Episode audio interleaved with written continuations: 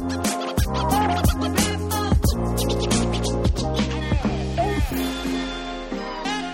right, aloha. Welcome to the Growthcast presented by the Multifamily Mindset. My name is Tyler Devereaux. I am pumped to be back on for another drip, and I hope that you, that all of you, are ready for today's Aloha Friday drip. Those of you who tuned in last Friday, well, you know what to expect, which is just a bunch of wisdom on the multifamily investing space, obviously. Today, what we're going to talk about, we're going to cover the 11 step process to buying an apartment community. My hope is pretty simple. Okay, my hope is to really simplify the process for my passive investors out there and help my fellow active investors understand how to simplify that explanation to your passive investors as well. So, without any further ado, let's dive into this thing, okay? Step one. Step one is we need to identify a market. So, what our team does is we'll go out there and we'll evaluate and select a specific investment market. You know, over the next couple drips, I'm actually going to explain in a lot more detail how we actually choose those markets, some of the metrics that we look at, and why those metrics matter.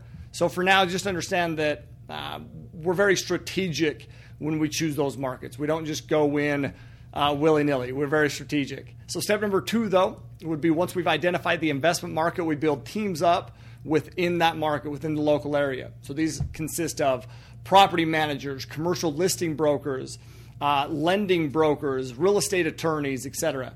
Step three, our team then finds a property, obviously, that meets our initial criteria and hopefully will potentially meet the goals of our investors as well. Both of those things need to line up. Now, everyone's investment targets are very different, but I'll give you an idea of our basic and you know initial criteria. It's typically 100 plus unit uh, units, 80s 80s vintage or newer. That just means the age of the property. Uh, B class, value add, uh, has returns north of 16% annually. Those are our basic initial criteria. Now, step four. The deal is then sent to our in house underwriting team to take a deeper dive into the underwriting. And our deeper underwriting process consists really, it consists of five different steps, okay? It's vetting the submarket, the location, like employment, transportation, crime rate, stuff like that, the neighborhood. Number two is looking at the history of the property. So the year that it was built, the tenant demographic, uh, ownership history. Uh, the third step is the property condition. So exterior deferred maintenance like roofs and parking lots, uh, as well as the interiors. We'll look at the interior condition as well. You know, are they classic or renovated units? Uh, what amenities do they have? stuff like that. And the number four is we'll, we'll perform what we call a comparable market analysis, a CMA. This helps us identify rent and sales comps as well as amenities that we might be lacking that our competitors have. And then number five would be to really get a better understanding of what the business plan would look uh, look like. You know, we map out interior and exterior renovations. Uh, we identify ways to improve the community and the tenant pro, uh, um, what's the word I'm looking for profile. Uh, we decide if rebranding efforts would be necessary, and then we brainstorm really any other possible way that we can add value to the property. So, as an idea, to put this into perspective, we expect to follow what we call the 130 10 1 principle. So, for every 100 offer- opportunities that are sent our way, we perform detailed underwriting on 30 of them. 10 of those should be qualified enough to uh, receive an offer, an LOI, and then we expect to win at least one of those. All right, Kate. Step five, though, our team then does just that. We submit an offer. Okay, if all the numbers check out, we'll submit an LOI, a letter of intent. That's the offer, and we'll begin to negotiate price and other terms associated with the offer. Step six, the offer is accepted, hopefully, and the deal is then shared with our investors. And at that point, we'll create a more detailed property packet, which is really just a beautified version of the business plan. And then we send it out to our investor base so they know the, uh, the opportunity at hand.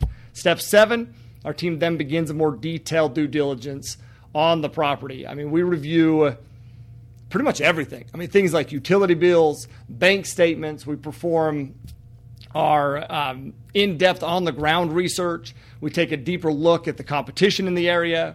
We inspect literally every single unit on the property individually to make sure that our business plan is in line, and then we audit each and every lease on the property as well. Step eight, we then source the debt piece on the property and negotiate the best terms. You know, we use our track record, our net worth, uh, and liquidity to qualify for those terms, and then we also guarantee the loan. That's important. Okay, we guarantee the loan so that our investors don't have to worry about any of that process. And step nine, our team finalizes the legal structure of the property. We create the legal docs. Obviously, we work with the attorneys to do that. We set up and create the necessary LLCs uh, and set up all the bank accounts so that day one, man, we're ready to roll on the property. Now, step 10, we organize all of those legal docs and then circulate those for signature from everyone that's involved. That's obviously our team, anybody that's in, on, on the management team, as well as our individual investors as well. And then step 11, we made it. Step 11, we close that deal. Okay, we work with uh, you know the closing attorneys to wrap up all the final nitty gritty steps, and then we wire the funds to close. Now, there's a lot that goes into that process, and then we will oversee the takeover process to assure a smooth transition. This is truly where everything starts. All the work starts is at, at uh, takeover.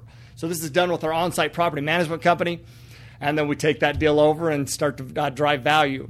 All right, my friends, those are the 11 steps to buy a big multifamily property. Now, obviously, that's a very simplified version, but that's the point, right? At this point, that's the point. Now, as we continue, I'm going to be diving into each one of those steps further in more granular detail, okay? So make sure that you stay tuned. Your actionable items for today are these it's to review these steps one more time, list them out on a piece of paper so you begin to visualize them, understand them a little bit better, and then you have to promise me this do not get overwhelmed.